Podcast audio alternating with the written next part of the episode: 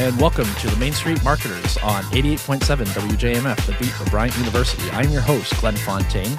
And the Main Street Marketers is a radio show and podcast series that aims to help small business owners and entrepreneurs with their marketing and growing their business. And over the uh, over the series, we've had a number of uh, small business owners and also marketers in the small to medium sized business area.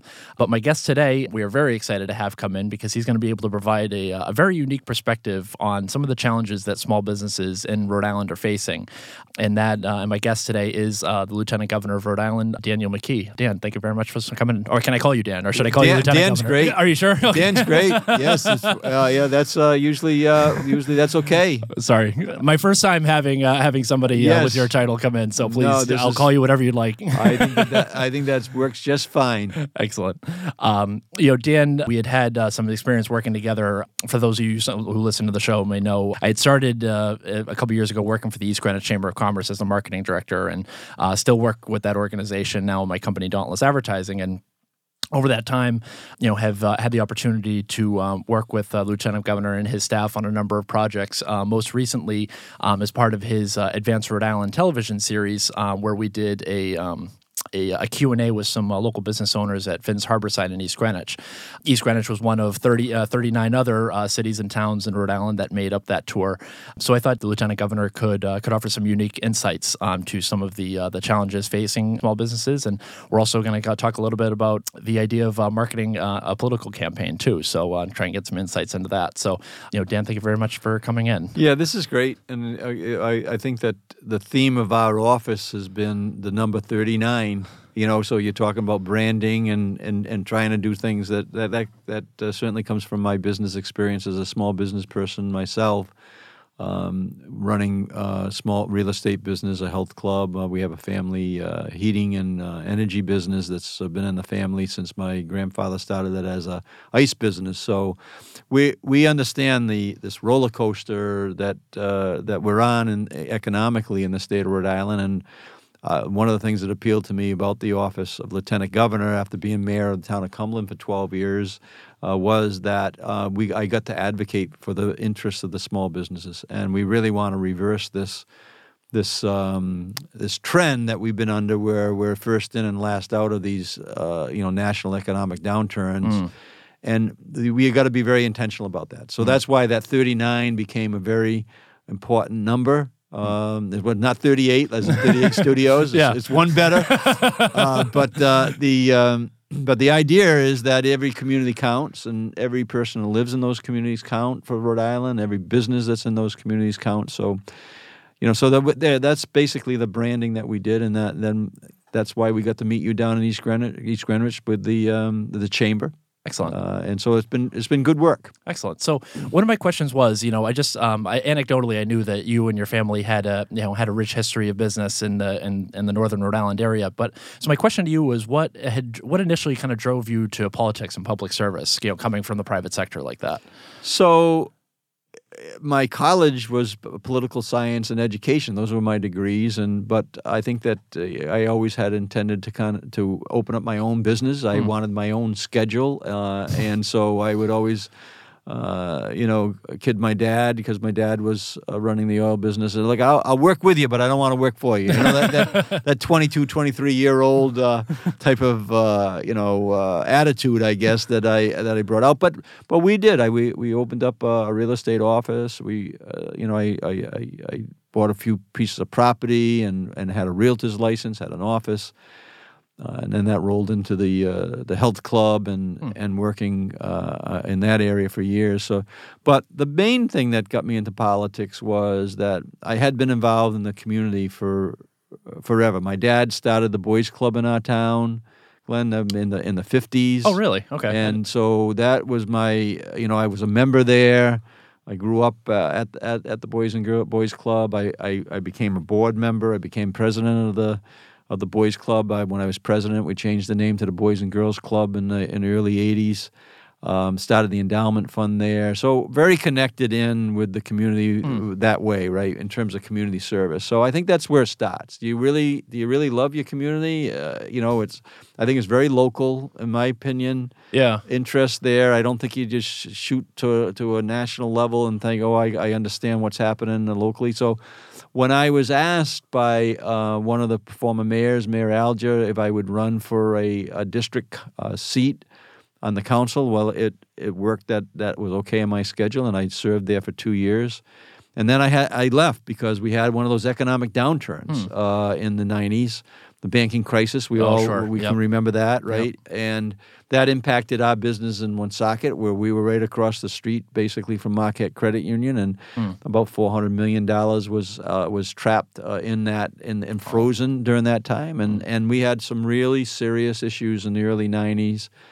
Uh, with business, our business, so I had a, I left the town council, not thinking I would come back, to tell you the truth. And uh, but then another friend was running for mayor, and he asked me to do the same thing, so I ran again. And having a, a good name, and uh, you know, I've been involved with community uh, work. Um, I was very electable, and I think that's a good lesson to people. Is that look you? The first thing that comes is if you want to get elected, you really have to show an interest in your community. Yeah, you know, I think that that's really, really important to note because I think that a lot of people, you know, uh, when you th- when they think about politics, they immediately go to the top billing. You know, they, you know, they think that they're active in politics because you know they may be reading the chyrons on CNN about you know pre- the president or something like that. When, in reality, I mean, you know, obviously there are big decisions made, but so much of what really impacts us on a day to day basis is really happening on a municipal level. Um, and I feel like that sometimes you know people often turn kind of a blind eye to that, and they focus on you know kind of what the the sexy things are. You know, what's happening in Congress or what's happening in the White House. When in reality, there's so much the really important stuff is happening on the ground in their local communities. I think that's a great observation, and that's what's happening right now in Rhode Island that we all should be concerned about. There's a national agenda. The Progressive Party has a national agenda, and they look at Rhode Island as a kind of a soft touch uh, that they can come in and impose. Uh, for instance, like single pay uh, health insurance, you know, so that um, and and but but have a single state like Rhode Island try to absorb that. We can't afford that. So I think that w- really, if you're really all in on your local communities, you're all in on you know your your, your state, um, then um, you you'll find if that's a path that you know that you have a you know a, a skill set for. And so when I was serving on the on the town council in Cumberland and saw that we were headed in the wrong direction financially, I I, I did throw my hat in the ring um, to become mayor, and I, I got beat in a three-way race uh, the first time I did it, but I came back two years and uh, later and and and and was able to get elected. And then we worked real hard on the finances in town. So, and we corrected a number of things. We had five-point downgrade on the bond rating when we showed up uh, the, a week before I showed up, and we recovered all those points uh, in um, in four years. Five, we got five upgrades, almost five upgrades in four years. Um, and then, uh, as we're going to talk a little bit about campaigning, well, I lost the next election after doing all that work, and I'm saying, "Hey, wait a minute, we did a lot of work, and but we didn't pay attention to it. Didn't have a big turnout in the primary, uh, and then came back two years after that because I had a great deal of support and went on a two to one margin, and, and, and served for eight more years. And then I saw a, a reason that on the state level, the small business in particular, education and helping strengthen municipalities um, is a, is a real important thing to make the Rhode Island a good place to live. You know, you just you just touched on something that was that I was going to ask you about. You know, so you know you've you know you come in and you have this mess that you clear up with the bonds, and you know you, you're you know you thinking that to did a great job, and then you end up you know losing the next election. You know, uh, being the politician is often a thankless job, and really in any kind of public service. So, what has your experience like been? What what is the experience like being a politician? You know, the good parts and the bad parts of it. Yeah, so I think again, it really comes back to um, having a strong interest in in in in in, in playing a role uh, that helps create a community that uh, people can uh, can live in, and I, I I do it with three three made three three uh, you know three legged stools, so to speak. You need to have great schools. You need to have uh, you know a safe and fiscally uh, sound um, community, and you need to have an economy uh, in that com- in that community that actually can sustain yourself. So Yeah, the, you don't. The, the, the, remember, even in a even in a, a, big election, if you win, if you if you get sixty percent of the people in the town that say, "Hey, that I'd like to have you serve," four uh, out of the ten hate your guts. That four out of ten are saying, "I'm not I'm not in with you." So it's a it's a numbers game, and um, but at the same point, once you once you get elected. Um, you really are, if you're dedicated to try to create a, a, a strong community, uh, as I said, I mean uh, the public safety issues, right, the finance issues, and the and the school issues are all the most important thing. And you have a plan, and you live by that plan, then and you execute that plan. Uh, then there's a great deal of satisfaction that comes from knowing that you really have served your community well, mm. uh, and you put up with not put up with, but your door is always open to every all ten, you know, all hundred percent but you know that uh, you know in this world that you know in that world that you don't get full agreement all the time. Right. But you do get you can gain respect from the over majority of the people in the community, even those who don't support you, if they feel as though you're being honest with them, you're being open with them, and then you're really working hard to make your community a great place to live. So. Excellent. Um, so now, as part of the show, um, I ask all my guests to come in and uh, and provide uh, their top five favorite songs. And uh, the reason I do that is uh, marketing is a very you know creative process, and I yes. feel like that someone's uh, taste of music can kind of give you a little bit of peek into uh, some of their sensibilities and some of their tastes. So, um, I, I, you provided your top five, and these are in no particular order. But the first one that we're going to play is a song by Little Big Town, and that's "Good People." could you tell us a little bit why this made it in your top yeah, five? Yeah, so um, I can tell you that I uh, I've shifted into uh, under, uh, liking country music. Okay, right, and uh, a few years back. What was the impetus to get you into country music? Because I've I've I've I've I've liked old country like Johnny yeah, Cash and yes. stuff, but this new new stuff I'm not really like. I call it pop with a twang. It's not really for me, but I uh, I'm curious what got you into it. just being open to anything. Yeah. Okay. And then started listening to some of it, and I kind of enjoyed it. Excellent. Uh, but I still enjoyed it. You know, wide. But Little Big Town. So I chaired the National Lieutenant Governors Association this past year, um, and uh, we I had my the last meeting I chaired was in Nashville, uh, and we had been listening to uh, Little Big Town a little bit. But my wife Susan, we bought the CD and we found out that they were playing right at the Ryman Theater down there. It was oh. a big, big, uh, you know that's kind of like where the Grand Ole Opry. Right, right, yeah. That's right? a that's a hub for music yes, down there. Yeah. So we bought tickets for Little Big Town, and we went there and really enjoyed it. So it's so it's not only that the music uh, we enjoy the music is fun music, but also uh, you know you got uh, you build a certain amount of memories around around sure. your experiences. So you're in uh, with the Lieutenant Governors Association with multiple lieutenant governors around the country, and then you shift into a theater that you read about. I've never been to Nashville before. Hmm. And then you have, and then you have that experience, and always have uh, that recollection. And it was, yeah. it was fun. Excellent. So actually, you know, right now, my uh, birthday present for my wife Susan, we're bringing our son and our daughter. We're going to be at Mohegan Sun on the 23rd. We're going to see uh, Little Big Town again. Excellent. Excellent. Yes. All right. So, uh, with that, uh, this is Little Big Town with their song Good People, and you're listening to the Main Street Marketers on 88.7 WJMF, the beat of Bryant University.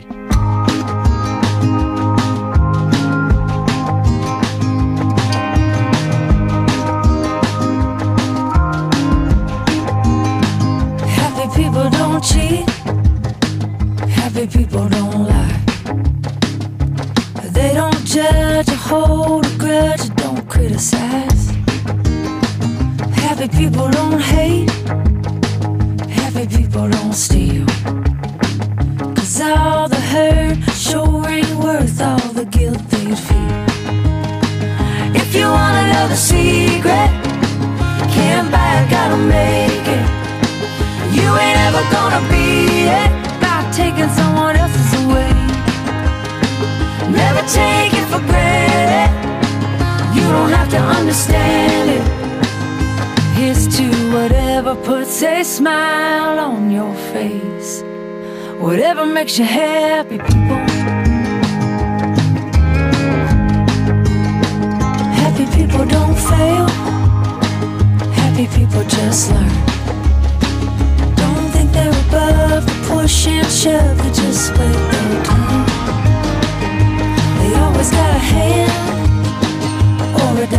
dollar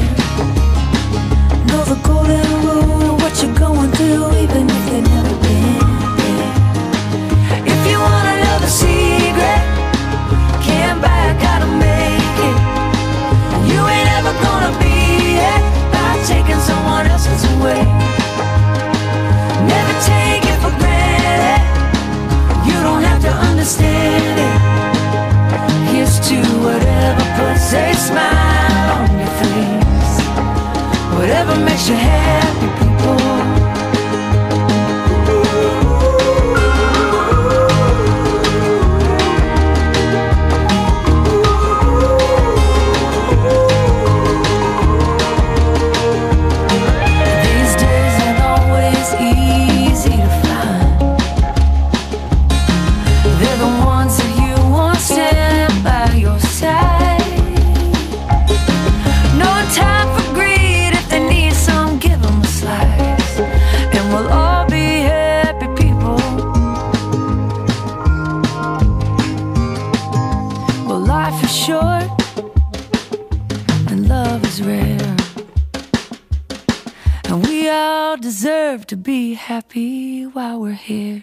we are back on the Main Street Marketers on 88.7 WJMF, the beat of Bryant University.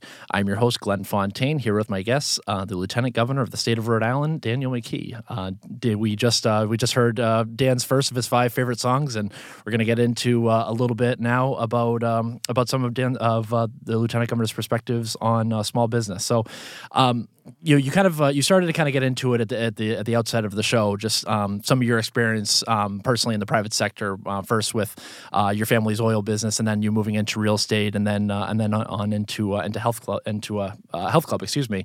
Um, so is that prior experience kind of why you've made small businesses kind of such a big part of your agenda as lieutenant governor now? Well, I chair the Small Business Advocacy Council, and I knew that going in, and I kind of describe it by saying, you know, it's a, you know, you have if I if I put my hands together, close together, but but I try to widen it so that so that I so that I um, are able able to use that advocacy to kind of really help the small business in the state. So that theme of 39 I talked about. So now we're there's 14 different industries in the state, and we're making an intentional effort to try to get into every one. Hmm. Uh, but if we go to a restaurant or a diner or a cup of coffee, we go to all 39 communities. Hmm. So uh, it. That was the first one, right? It was the- 39 the- cups of coffee. 39 right? cups of coffee. Yeah. And that came from the campaign, actually. I did that in the campaign to, to be intentionally in every town and every city and meeting with people. And that was a little bit different because I was a candidate. A lot of people didn't know me, but we were able to just say, look, we're in the community and hmm. we, th- we, we think it matters. And so we, that really worked really well. So we said that that's what we're going to do. We're going to get out and we're going to meet with the business owners. We're going to talk to people that are in, you know, that work in the in the in these businesses. We're going to bring in municipal leaders, state leaders, and talk about just three basic questions: is okay, what's going on good, what's not going on well, Yeah. and how do we how do we improve on both? And so, right from the very beginning, our my idea was to um, gather information, um, get in every community and do that, uh, and then try to increase the business friendliness in the state of Rhode Island. And I think that we're incrementally improving right now. I think we have a little ways to go, but we are making progress on that. And so we did a excuse me a farm tour. That was fantastic. We started The farming community is not something that you most people would equate to Rhode Island, but there is. No, there's, there's a and, there's and a that came through the lieutenant governors. So when I became chair of the lieutenant governors, I said, you know, I'm going to get out and spend a day here and a day there.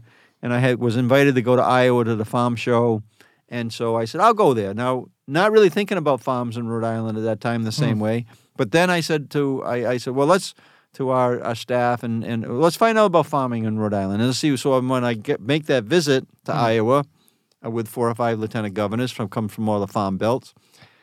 I can bring back information that can help our farmers. And hmm. so when we looked at that, we found we had these various farms in the state. We had blueberry farms in Warwick. We had oyster farms Yeah. off the bay. we had poultry farms in Johnston. We had beef barns, uh, uh, farms, uh, you know, natural uh, beef beef farming going on down in um, Jamestown and and uh, East Greenwich. So we, we so we visited them all, and then what we did was we uh, we started a TV show called Advanced Rhode Island because we wanted to document all this. So mm, for a number of reasons, one of them was that people. I want to let people know what we were doing, that we were working hard. and public awareness too. I mean, it, you just named off a lot of these. I mean, I've only lived in the state for ten years, but a lot of these types of farms that I didn't know Rhode Island. I didn't know we had a blueberry farm in Rhode Island. Like, you know, I mean, it's- eh, eh, eh, because you always thinking it's the vegetable farm, right? Uh, or uh, I I just, I mean, I, it's it's funny because you know it, once you get west of like 295, like Rhode Island turns into like an almost different state. Yes. And what's funny is is that you know for for me at least personally, like I'm always kind of within the 295 Mm. belt. So like you know t- outside of that is like you know that's where the dragons live. Like I have no idea what goes Yes. on beyond there, you know. But uh, there's there's a lot of that agriculture that goes on there, and I think that's what's interesting is is that you know they're facing a lot of the same obstacles, um, you know, going up against like the Monsantos of the world that you know our local brick and mortar retailers are fighting against like the Amazons of the world. But just because you know these two entities, you know, these farming entities don't have the name recognition or aren't as visible as their counterparts, they're not getting the same attention that the small businesses are. So I think that's great. Yeah, that they, they have this uh, this uh, objective uh, to put fifty percent of the food on the table. Uh, Fifty percent of the food would be by 2060, I think it is that that would come from New England or Rhode Island farming, and so there's there's a whole industry emerging there. And uh, but what was really good, like you were saying about that that line on 295, look, the, that number 39 we're really serious about. And so, if you're serious about it, you need to go to each and every community, and you need to anchor in and hear what's happening in every community. And this is a way to do that. I mean, we're we're doing it in other ways, uh, but on the business side, that's what we've been. We're in the middle of a manufacturing tour now. I think we've hit. Uh, we've uh, been to about 20, 20, 22, I think right now. Head into 39. Then we'll get into retail, and then we'll continue to work. But what it does is it when I went to Newport the other night to a uh, to a meeting, the Democratic Committee down in Newport, and I said, "Oh, let me see how many times I've been to Newport and how I got there." And so, hell, it was Mel's Diners, Diners on Broadway, right? It was the Swiss Farm in terms of the, which is an interesting farm where they're we're dealing with a lot of um, uh, issues that have to do with uh, raising raising cattle and and and and, and breeding and, and hybrids and strategies like that right here in Rhode Island. And then so when you go to all these places, I mean, we I think we had almost twenty visits in Newport. When you talk about the radio show down there, Sure. you talk about the the the U, the um, Naval War College. I mean, I threw the first ball out all the uh, way down to Newport. You went all the way the to- bridge and everything. Yes, all the way. yes, and so, but we've done that in every community. Yeah. and uh, that's really been a, um, I think, a highlight for me in the three years that we've we've been able to um, visit every single community, and uh, I'm I'm very comfortable whether it's Broad Street in Westerly or Broad Street in Cumberland or Broad Street in in, in Providence. And uh, that's that's been very very helpful with have that theme and that effort, and our staff has been doing a great job making sure I got my feet in the ground. And it's great to be here today to kind of extend that, Sure. and let people mo- know more about the things that we're doing in that area. So let me ask you my next question, and then in three parts to kind of take off of your idea of asking the three questions. So, what have been some of the common answers that you've been getting across um, from from your different visits on what's good right now um, for businesses in Rhode Island? Yeah, so we started by there's a, a company called Thumbtack, Glenn. Yep, I'm familiar with them. All right. yeah. So Thumbtack, uh, when I was in the campaign, they had given us about a third F in a row on business friendliness as they surveyed our our service businesses in the state. And we invited them. I got in the office. I said, you know, I got here. Would, would you come out and tell us why? You know, let, let's find out why. So this is the first thing we did. We had them come in twice in 2015. We assembled some of the businesses that were given us poor marks. And the first thing that I think that, and it's been consistent, uh, that message when we actually convened them twice in the in the spring and the fall of 2015 with Thumbtack, uh, you know, uh, actually monitor, uh, you know, monitoring the the the meetings. Um, they, the, right now they just want to know that they're being heard. That, that's really the one of the most. The, the the thing is that you know they're out there slugging it out. It's not easy to be in small business. They're providing jobs. Um, uh, a good portion of the jobs and the employment in the state of Rhode Island is coming from our small businesses. And I think they felt as though that they weren't being listened to. And uh, I think the more that they feel as though they're being listened to, uh, the higher our uh, you know favorability in terms of small business friendliness is going to ra- rise. Now, where do you think that they're not being heard by? it? Uh, is it their you know their local their local um, representatives, or is it you know the you know the more of the entities like the you know the Secretary of State's office? Like who is who is that entity that they feel like that they're being shut so out I by? think it's a combination of things, but I think it starts with the perception that uh, the state and local communities are willing to really go after the blue chip companies Mm. and really focus the resources on the blue chip companies. Mm-hmm. that's what you read about, and that's what they read about, and they they saying, well, we're here, we're investing in our communities, and yet new people come in and they get more favorable treatment on taxes or different types of programs. So I think that's one of the things, and I think that locally we're, we're finding that a number of businesses are, uh, you know, uh, we're spending a great deal of time on the national grid and utility issues. We we are intervening with the Public Utility Commission on several several things uh, that have to do with leveling the playing field between the shareholder and the ratepayer. And we're finding in our visits that uh, these are type of the type of customer service things. Businesses waiting months for telephone poles or, or months for, for transformers to be installed, and they and they're buying equipment, and yet that equipment's sitting on the floor and they can't use it because they're not getting a response from the national grid. So it's it's a combination of of, of government not really um, sh- putting their resources into the small business community in a way that they feel as though comfortable with, uh, and then and then entities that they need to get service from uh, not giving the attention to that. I mean, an example was the windstorm that we had uh, in the fall, and, and we had a big outage, and we had businesses calling me and saying, "I can't." We should be getting on back online, and we're not, and, and it was going three, four, five days. So we put legislation in this year to uh, make the utilities accountable to respond in a timely way. Otherwise, they could get fined as legislation in both Massachusetts and Connecticut have. So hopefully, we're going to get some traction on that. And those are the type of big things you bringing back. But then there's a bunch of small things. And I'll give you two examples. You mentioned when we were down in Harborside, right? The restaurant yeah. uh, down in East Greenwich. Yep.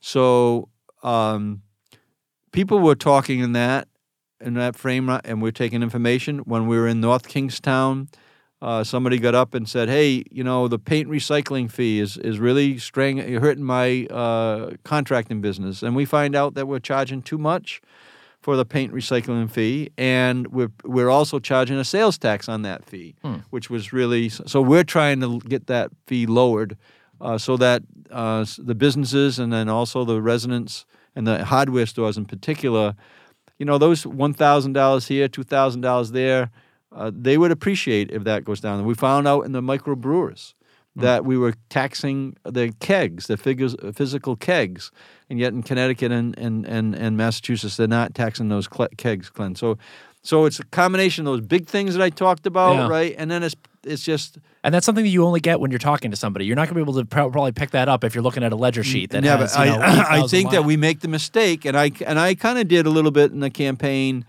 uh, thinking, oh, I'm going to have this this one, two, three, four, five list, and we if we do all those things, then we then we we transfer to, uh, to a lot more small business friendliness.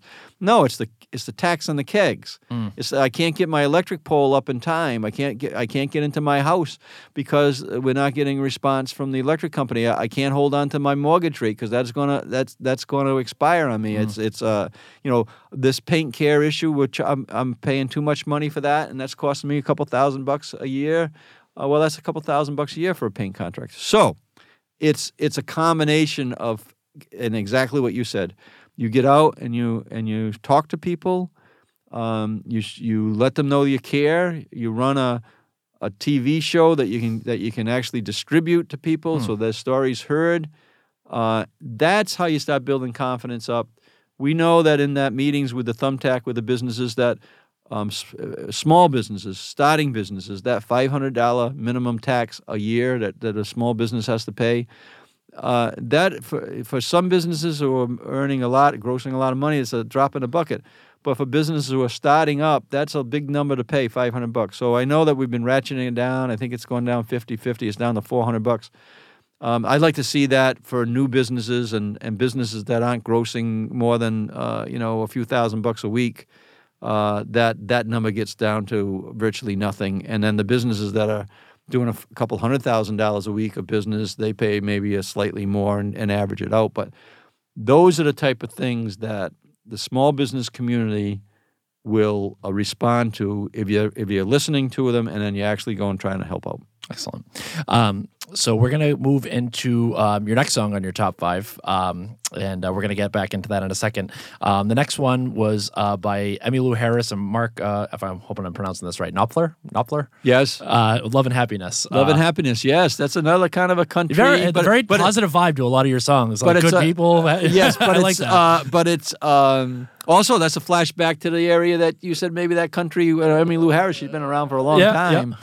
So my family's very involved in music. Um, the best I did was when I was in high school. The, the the play I came off the basketball court and I sang the uh, the lead song for Oliver on the stage. So that's that's my whole career. But we have a number of people in our in my family, including my daughter Kara, that um, sang a cappella in, in, in college, and, and, and so anyway, so there's been music around all our family gatherings. Emmylou Harris was one of my, my the favorites of, of my uh, my brothers and uh, and and and our kids. So we find that that's we have a music uh, uh, day every year in our family where all the family comes in in terms of my nieces and my nephews, and they and music is Oh, like that's the whole day. So that's the uh, the duet that I sing with my daughter, "Love and Happiness." So I I, I think of my uh, my family and my daughter when I hear that. Plus, I enjoy Emmylou Harris. Oh, that's fantastic. All right, Yes. well let's uh, let's jump into it then. Um, this is Emmylou Harris with Love and Happiness, and you're listening to the Main Street Marketers on 88.7 WJMF, the beat of Bryant University.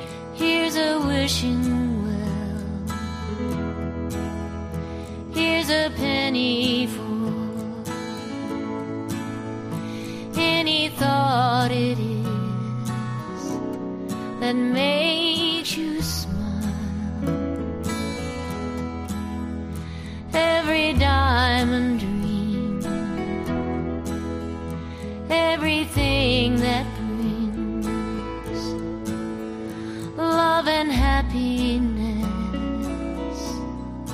to your life. Here's a rabbit's foot.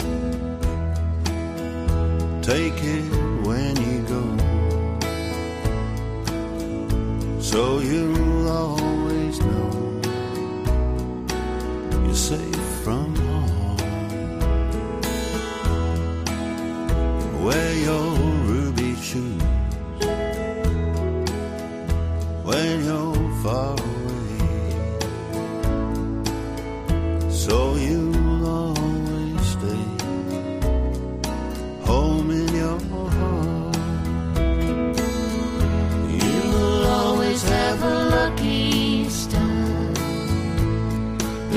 because of what you are, even in the deepest dark.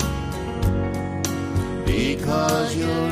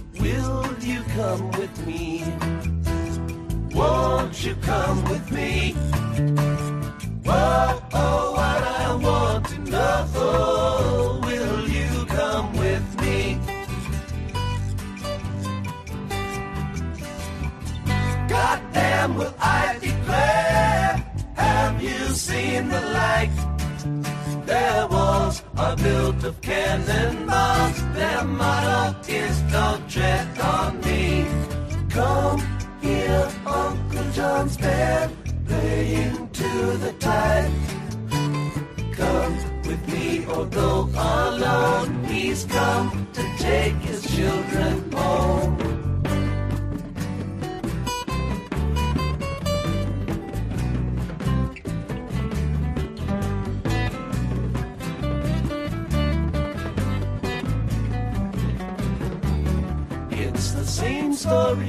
It's the only one you know.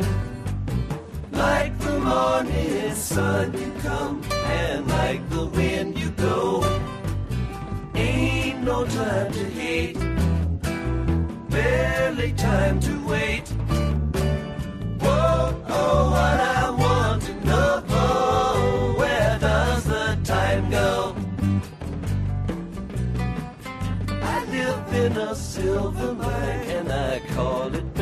Tomb. I got me a violin and I beg you call tune. Anybody's choice. I can hear your voice. Whoa, oh, what I want to know. Oh, how does the song go? Come here, Uncle John's band by the riverside. Got some things to talk about here beside the rising tide. Come here, Uncle John's band playing to the tide.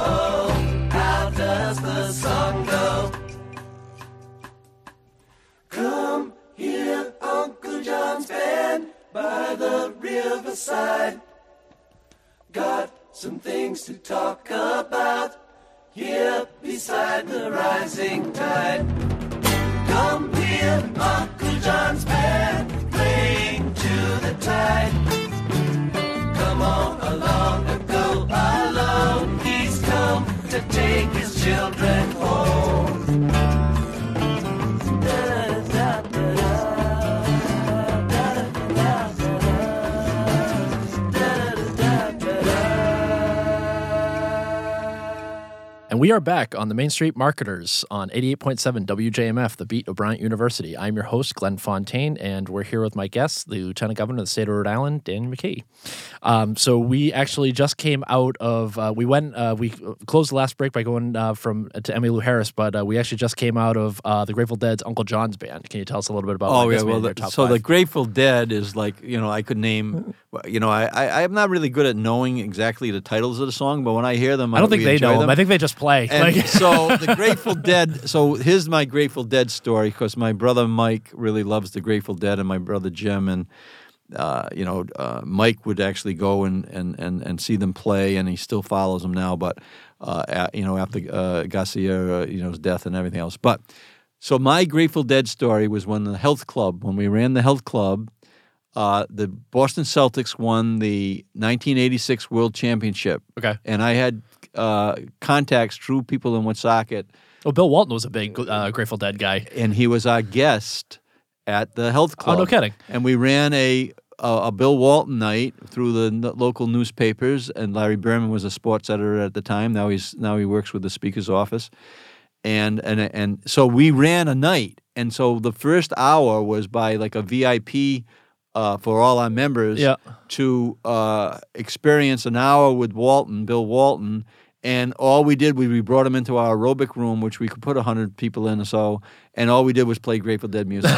so, so, and and then my brother Mike had like a Grateful Dead uh, dress shirt on, and, and he got Walton to sign it. And then we had the press conference with Bill Walton, and then afterwards he stuck he stuck around, and we had uh, you know in the office we we were just kind of having a couple beers with him for another hour. So it was so that's my Grateful Dead story, and that's how uh, you know our family uh, you know really enjoyed the Grateful Dead music, and um, and uh, that's that was kind of like uh, the that that point in time where I can remember matching up the Grateful Dead and our and our love for basketball, and and and uh, at, at the same time with uh, with Bill Walton. Excellent, excellent. Um, so let's get back into um, into the small businesses and uh, you know and some of the challenges that they're facing in Rhode Island. So, you know, we talked a little bit about kind of you know what the what the common object or not the common objections, but the common challenges that you felt that the small business owners were voicing to you. So, my question to you is. You know, we know that you know legislation is you know an arduous process. There's so many different people with different competing priorities and initi- and um, you know initiatives that all kind of want to you know feel that they should be first. So if you had a magic wand, you know, you're the ruler of Rhode Island, and you know what you said go, uh, or what you said when. Excuse me. Um, what exactly do you feel? What do you think would be maybe the top two or three things that you would do immediately to just say, I will change this, and you know things will be better for everybody. In terms of small business, Yeah, so maybe you just give me one. yeah, I, I, you know that I, I, I'll I'll answer that by saying there isn't any really one thing. No. that, that's what I. Well, there is no master lever. You know, there to is anything, no but- master level. I think that's what I think that's the point. Is that it's it's about you know the things we just talked about. It's about improving those those areas, um, and um, and and and then really listening to the small business. And I think that we're starting to show some um, like training dollars going into the small businesses, which which resources are starting to flow in. Um, where, where, where one of the big issues was that uh, sometimes for financing, uh, which is a big deal, we want to see more money. So I, th- I would say the one thing is the is to figure out a way to loosen up capital to go into these small businesses. That's probably you know a very you know a very important thing. And what we're finding is that the um, that money stream is is is is is very important, mm. very important. So I, I like the idea that make sure that we have to put good loans out there, but I think that some some people are being restricted from actually expanding their businesses or or opening their businesses in a way because the the funding is has been very very difficult, and with the banking crisis and the new criteria, it's, it's become more difficult. But I think what's happening now is that it's loosening it up a little bit. Okay. So I, I would say, if I was to say one thing, let's get more financing on the street for the small businesses. All right, excellent. Yes. Thanks. Um, so I wanted to circle back to um, something you mentioned before, just you know about you know the, some of the, one of the prevailing sentiments of you know small business owners that you know they didn't feel like there was a voice yet. You know the idea of kind of bringing in these free agent businesses from other parts of the business uh, or from other parts of the country, you know, was seemed to be the state's priority, and you know Rhode Island isn't alone in that. So I, my question to you is. Why do you think the kind of the prevailing opinion among amongst most you know most people in politics is that you know to grow the economy that you need to bring in businesses from outside rather than kind of growing the businesses you already have? Why why do you think that that seems to be kind of the you know politics is kind of prone to a lot of groupthink? Why do you think that that's kind of taken over? You know just kind of the um, you know the main thought process of trying to grow an economy instead of you know trying to invest in the businesses we have here. Yeah, so I think it's a real that's a really good question, and um, I think that some of it has to do with the, the thought that you know when you when you bring in a big company that, that there's jobs with it. I think that that's true, but when you retain uh, whatever size company it might be, Mayor Polisena and, and Johnston's done a really unbelievable job of of nurturing, uh, you know, uh, businesses that are uh, big. We I was just at the uh, Citizens Open House. There are going to be two thousand jobs there, right? Yeah, you, Um, you talk about the new facility off New of 295. off 295. Yeah, And so I know that it's it's a big business, but my point here is that the um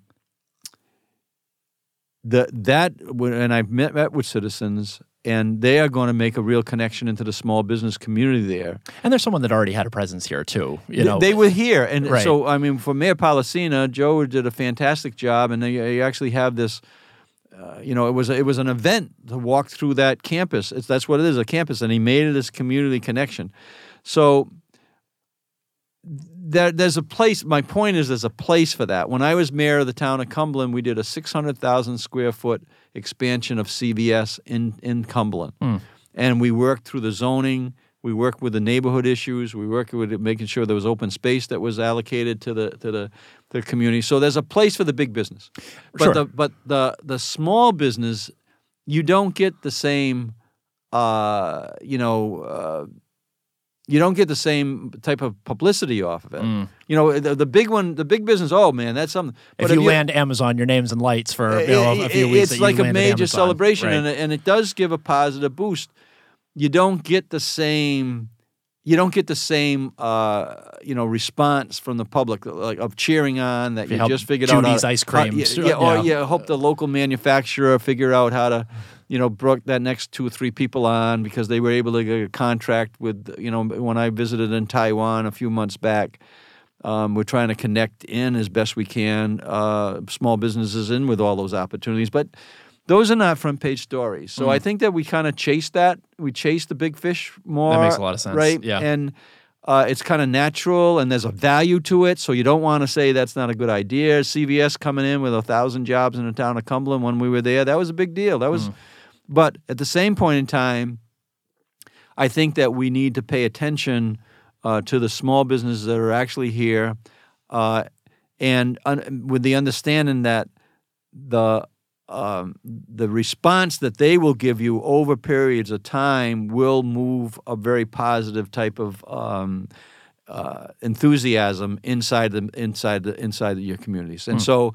I think we tend to li- tend to spend a little bit too much time on trying to land that big fish, and what I think what's happening now is that we're starting to realize how important those small businesses are to the to the to the to, the, to our community. You're seeing that on some of the some of the work that's being done to promote the small mm-hmm. businesses, And uh, I think it's going to be a key to the state of Rhode Island that we make sure that we, we grow those, whether it's in the manufacturing or the farming or the food industry, the hospitality industry. And it's the idea of diversification too. You know, I mean, if we, you know, I, I look at these, you know, some of these towns and municipalities that are falling over themselves to try to get Amazon to put their next distribution center there. Or Yeah. I, will even eliminate the idea of the new headquarters. You know, Yes. that whole thing. But they're falling all over themselves, and you know, we don't know what what's going to happen ten years from now. Say ten years from now, Jeff Bezos, you know, we come to find out he's this horrible person, and now Amazon goes out of business. Well, all these com- all these towns that were counting on Amazon being there for the next fifty years, and they had given millions of dollars to a building up infrastructure and everything like that, are left out in the cold. Whereas if they had taken that same money, invested it in say,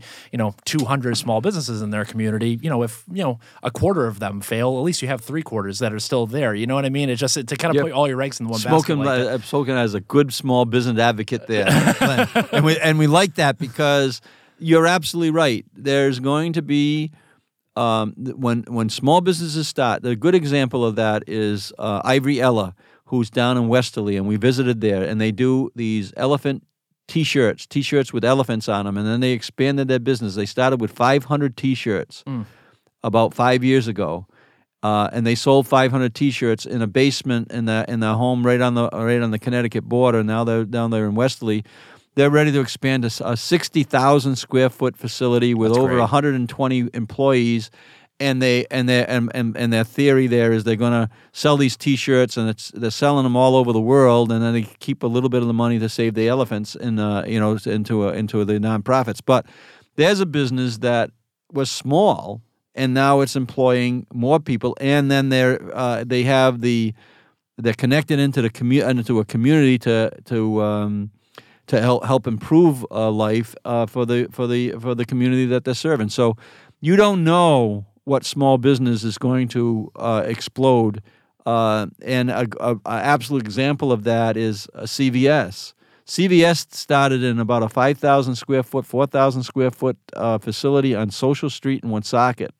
Daniel's Tobacco. No, was it Daniel's Tobacco? Wait, wait, Save, Save Right. No, Daniel's Tobacco. And so, and now it's a Fortune 500 company. So not everybody gets there, but uh, uh, you're going to have some entrepreneurship that's going to come in, and you don't know when you open the door.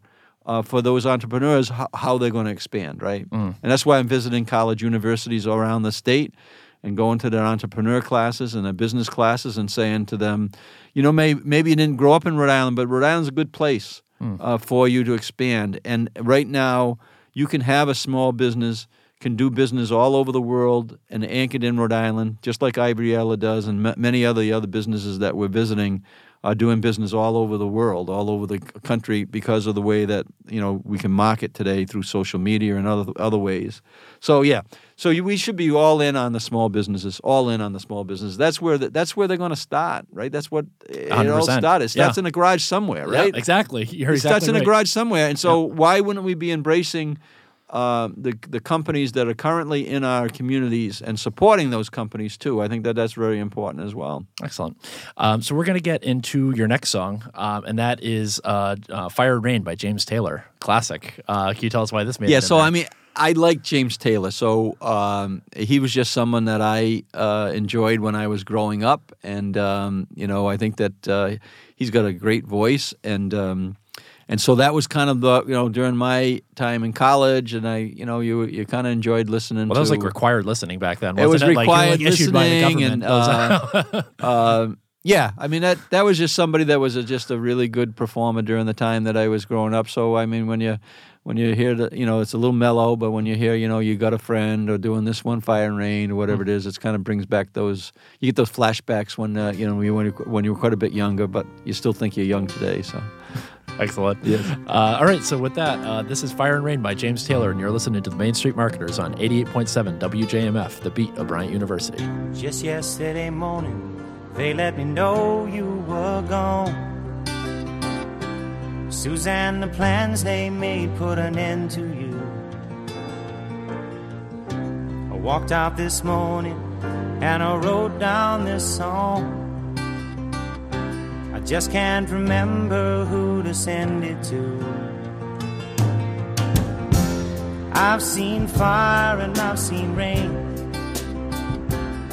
I've seen sunny days that I thought would never end. I've seen lonely times when I could not find a friend. But I always thought that I'd see you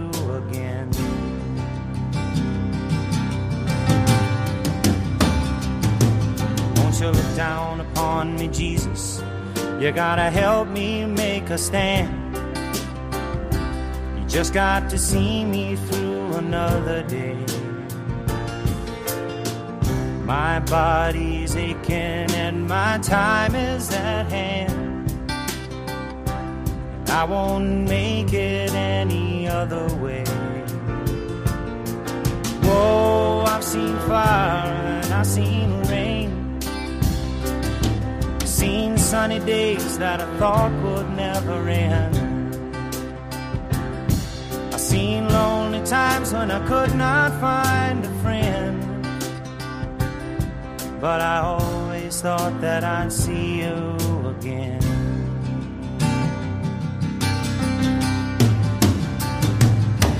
Been walking my mind to an easy time. My back turned towards the sun. Lord knows when the cold wind blows, it'll turn your head around. Well, there's hours of time on the telephone line to talk about things to come. Sweet dreams and flying machines in pieces on the ground. Whoa, I've seen fire and I've seen rain. I've seen sunny days that I thought would never end. I've seen lonely times when I could not find a friend. But I always thought that I'd see you, baby, one more time again. Thought I'd see you one more time again. There's just a few things coming my way this time around now. Thought I'd see And we are back on the Main Street Marketers on 88.7 WJMF, the beat of Bryant University. I'm your host, Glenn Fontaine, and we're here with my guest, the Lieutenant Governor of the state of Rhode Island, uh, Dan McKee. So, uh, Dan, we've talked a little bit about your uh, your background, both in the private sector and in politics, and um, some of the experiences you've had, um, you know, with small businesses in the state. Um, but what I wanted to get into now um, is talking about marketing as it relates to uh, being a politician and running for office. So, Yes. um, you've announced that you're running again for another term, which I'm very excited Yes. to hear. And Yeah. uh, you have my voice. I'll be your first endorsement. You've been endorsed Thank by, you the, very much. by the Main Street Marketers podcast. It'll be on Yeah. the on the front page of the Projo tomorrow. Uh, but um, when uh, I wanted to ask you, so what are what are some of the biggest challenges you face when marketing your campaign? Um, you know, my uh, you know, I, I ask you this because in in marketing right now, the new kind of new cool thing is personal branding. You know, it's trying to take you know the owner of a business or someone you know very important to the business and kind of making them the face and kind of giving them so, giving kind of a peek into their personal lives. You know, what happens kind of beyond the gloss of the front door of the business or whatever, and trying to you know kind of experience the journey of owning a business or what it's like running that business kind of from behind the scenes. And I felt like that you know the really the people who have started that you know uh, unbeknownst to them or not, was politicians. Because as a politician, your whole life is followed. You know, you have your, you know, your prepared communications and advertisements, but then again, you know, you have reporters that are you know asking you questions or following, you know, sometimes seeing you out in public. So you're you're, I mean, essentially, you are the product. So what are the what are the challenges you face um, when running a campaign from the marketing aspect of it? So I, th- I think that um,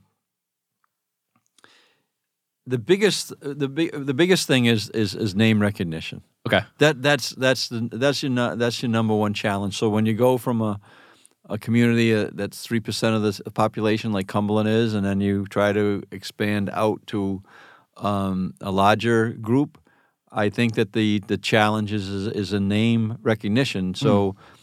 And, and and then you take the resources that you have, and then you try to you know do the best you can to get people to know uh, your name. And it's not necessarily probably just about having them remember your name, but remember your name and have a positive out, you know, have a positive view of it. have a think of positive view of it. So so we you know we go back to the family's music day, right? So um, one of the things that we did because we did in the we had my my daughter and and, and her two cousins. we had them do a, a little video, uh, you know, uh, uh, which was a takeoff on the, on the song, but it was "Stand by Dan," you know, "Stand by Dan," and so. Uh, so we were able to kind of use our family, Yeah. right, in a way, but then the music, But it's a, as a device also. and, yeah, and, and, and to and to right. deliver a message that hey Dan's you know Dan's somebody that we, we want to stand with and, and we stand and then in the, and then we'll say you know which which kind of the main things about you know somebody who's been involved in the community someone who's been involved in, in trying to help improve education someone who's really all in on on helping the economy so uh, yeah, so I mean, you use the tools that you can, but you name and exactly what you said. So we would go out into uh, strategically. We had like a guerrilla warfare strategy where we had a number of people who all win with us, and we would go out because we know names were important, but we'd have a very lively group of people that would go uh, out to the street corners and, and or at the uh, farmers markets or whatever it might be strategically located, and we would make sure that we had big signs that said you know Dan McKee and, and create that type of um, interest.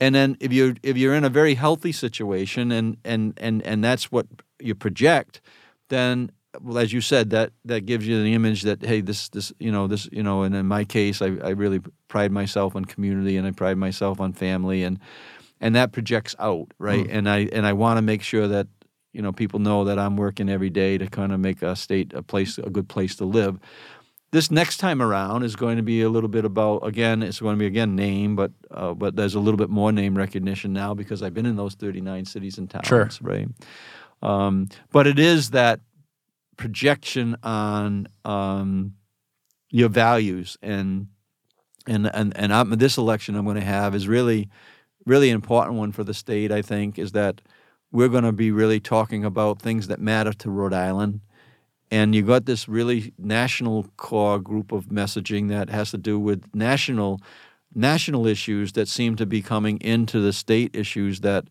um, that I think are, are dangerous uh, if, if if Rhode Island is just standing all its own like a, on a single pay health insurance strategy, right? Um, and then be a standalone state on that. Um, uh, Vermont couldn't do it.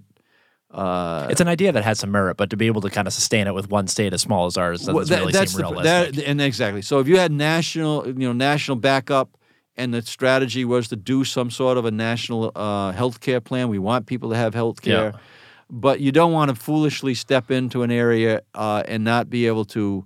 Um, you know, absorb that Right. financially, and and that I mentioned about municipalities. They need to be fiscally strong. States need to be fiscally strong. So, the the challenge of this campaign is going to be this national move where there's this national progressive party that is interested in in putting its stamp on some state on these standalone issues and yet they run counter to what's in the best interest of the people who live in the state you're going to need to kind of project that. So that's going to be a challenge because you're going to have all this national oh it's a good like you said oh it's a good idea to have everybody have health insurance. Yeah no one would disagree on that. But if you're going to do a plan like that a state that stands alone and increases its um, payroll taxes by double digits its income taxes by double digits its passive income uh, that is going to make, and, and yet you could go one state over if you were business. We just talked about business, and you can operate your business. You could still live in Rhode Island, but you could operate your business outside and not have to absorb those increases. This is that level playing field that we really be got to be concerned about. And there's this national agenda that's got a certain amount of um, momentum, uh, and our campaign has got to be able to s- explain why that's not in our best interest. Yet, if it was a national effort on some of these things, it may make all the sense in the world. But to force Rhode Island to be that first state to go 100% renewable energy when uh, the, the cost will be, be astronomical for us, we need to make sure that we have a little bit of uh, reason um, and, and a little common sense in terms of making sure that Rhode Island, whatever progress we're making economically right now, we don't throw that away to satisfy a national plan that thinks that they can come into Rhode Island and that and, and we're going to be a soft touch hmm. for that. So that that's going to be a challenge in this campaign with a certain amount of you know the resources that you have, but you got to figure out a way to deliver that message. It's an important one for the state long term, and we and we shouldn't be having outside influences coming in and, and really imposing their will on us when it's not in our best interest. So that that's going to be a, that's going to be a challenge. We should be just we should really be focusing on the things that I've always been focused on. How are we going to get great public schools for the families who live in our state, right? How are you going to create an economy that's going to be able to be able to have jobs in our state, right? And how are you going to make sure that we're we're we're we're safe and healthy in in all respects. So um, yeah, that's going to be a challenge. That's Okay. going to be a big challenge because nationally uh, there's that move, and yet it's not in our best interest in the state, and you got to explain to people why. Excellent. Um, so my next question has a little bit um, to do with more of the minutia of a campaign, and specifically the mechanics of um, you know some of the methods that are used. So um, it's an opinion question. So within political campaigning, uh, there are a lot of strategies that are kind of viewed in the private sector as almost archaic. So um, when you talk about like direct mailers or robocalls or you know uh, door-to-door canvassing and things like that, um, is it your opinion that those types of strategies are are important specifically because the type of you know the the type of action you're trying to get somebody to do in a political campaign, where actually go to the polls and vote for you, um, or is it something that you feel like is just kind of held over because um, you know generally the you know the people who are politicians have been politicians for a long time, and it's kind of the well this is the way we've always done it kind of mentality. What do you think? I think there's a big shift going on right Yeah. now in terms of the way that you deliver the message. There's clearly the you know the social media and and and, and ways you can do that. I mean. Uh, One thing that Trump did show us that uh, the Twitters, uh, you know, actually do, do get read, and they Yeah. do, and they do shape opinion. So, I think that it's For better or uh, for worse? for better, for, uh, mostly for Mostly for worse. worse. yes, I, I, I, I'd be happy to be quoted that way. But the, um, but yeah, I think that there's a change. But it is a change in, you know, there's. When was the last time you rented a blockbuster video? Uh, You can't. Yeah. Yeah, so so the so there is shifts, and I think that um, people who rely on, you know, uh, i- i- you know, if, if I still had a, if I still opened a, I had a blockbuster video store in my business, I, I wouldn't be doing much business. So I think the way you do, you have to be um, creative with the resources you have, but you also got to understand that there is a change in terms of the way that you deliver messaging, and and the the cost uh, is a factor. So, but I, I don't think that there's anything that is stronger still than than the um, uh, you know the the the the the commercial or the video, the thirty second commercial to let people know who you are and and rattling off what's important to you. And as long as you're being honest and you're backing it up, this well, if I say education is important, then I I work at it. If I say small business is important, then I work at it. You can't just throw out uh, things and just have think of people. Uh, you know that won't match if you don't Yeah. match what you really. But the the uh, you know the the TV commercials uh, and and the way that you use those are still very important. Um, but also now you're gonna you're really substituting some of the other things you talked about. Um, you know, in terms of direct mailers, people don't really uh, respond the same way. Certainly, landlines on telephones are not the same as they were 20 years Yep. ago. So, the, the, the, in terms of how you outreach with people, but I tell you, there's not the retail politics or campaigning of actually getting eyeball to eyeball with somebody, whether it's at their front door or whether it's at the local, uh, you know, uh, the, the the the parade, whether it's the Portuguese parade or the Irish parade or the Dominican parade. Um, you you can't you can't replace that. Yeah. that that's something that people want to see. They want you to be able to say hello to them. They Yeah. want if they have questions for you, they're going to size you up. So I don't think that that will ever uh, ever not be Right. at the high highest point in the list. And and when you start talking about 39 communities, if you're only campaigning in three communities, but you're saying all 39 are important, uh, people will you know realize that you you know you're not really being honest with them. So the that face to face. That's that's never going to get replaced. I don't believe by any other type of marketing. That's your most important thing, in my opinion, is that eyeball to eyeball, saying hello to people, hearing what is on their mind, and that's what we've been about in our office, trying to get into different communities, different constituent groups. We've done the same thing on small business that we described. We're doing the same thing on healthcare issues, uh, the Alzheimer's reports that we're involved in right now, updating those. We'll have a press conference next week uh, you know, talking about that we're going to have an updated five-year Alzheimer's uh, plan. You got to get out and talk to people who the caregivers are. We're going to be proposing uh, tax credits for the caregivers uh, very shortly, and so you need to make sure that you're out and about. And so, from a campaign point of view, Len, I don't think there's any substitute for that. Okay, excellent. Um, so you had touched um, a little bit on uh, on social media and just kind of you know the the magnifying glass that uh, the last ele- the last election cycle put on it. Um, how do you see? Do you see any changes happening to how um, how people in your position will approach social media for this election cycle? Kind of um, you know amid the controversy of the fake news and everything that happened in the last election. Yeah, so I mean, it's a dangerous area, as you said, because you can uh, you can get um, you know there's you know whether it's you know and again I'm going to be limited on this, but the Facebook or the, your Twitter or your Instagram and all those type of things. I think that if you're consistent with your message and you, and you are honest with that, uh, I think that those are very important vehicles. I think that if you find that you're trying to use those in a way to craft an image of yourself that's not accurate, I think you're going to get caught on that. So I think there's a little, you know, certainly it's a it's, there's a big opportunity to communicate with people in an honest way, but also there's a big downside if you start uh, dealing with fake news or you start projecting information that's not accurate. I think that uh, because of the nature of the global nature of that and the fact that you can't take it back once it goes on there, yeah. um, I think that that's, uh, uh, you know, people will, once you get called on one inaccurate statement, that's, that's a problem long term. Excellent.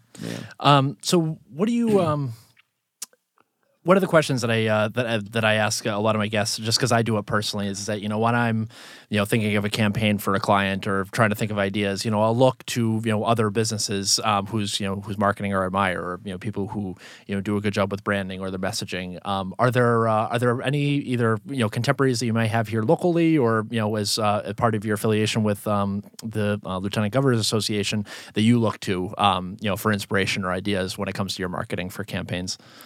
Well, I love the mayors. Uh, you know, I think that we all, as a former mayor, I think that they are right on the ground in their communities. Um, they, you know, they project this very positive uh, leadership. If you poll out right now, the leadership in our state right now, uh, the mayors are very, very highly uh, thought of. And so I think that the mayors have done a good job. And I think that as a, as a mayor in our town, um, you know, in Cumberland, uh, you know, I try to always uh, project, uh, you know, um, in a way that is was very positive, and I think that that's a good lesson for the, you know, for state leaders to be looking at uh, how local leaders um, actually um, communicate and they project that image with their local community. So, I don't think that I think it really comes down to Tip O'Neill. All politics is local, and there's a great deal to be learned from local. Uh, you know, right back to the beginning of our conversation in terms of really being all in on your community. I think that that's a uh, that's a good place to start in terms of. Um, uh, you know, I don't think that there's any there's any substitute for that uh, on the ground, and the mayors get it. And whether it's uh, you know, and I could rattle off the mayors, but Mayor Polisena I already talked about, Mayor Lombardi, Mayor Murray, Mayor Avedisian, Mayor Fung, um, Mayor Baldelli Hunt, Mayor Dios is a very good example of that. Um, so that's who I kind of lean on and, and look towards in terms of what's happening in your community. What, how, what, how are you getting your message out? How can how can you help me get my message out? Excellent. That's that's really I think that where where it begins and ends, and that's why when you come into my office, uh, we're very true to this 39 theme. Each insignia for every community in the state of Rhode Island is right on the right on the wall. We dug those up in the basement of the state house. They've been down there for over a decade. We put them up. We repaired five or six of them.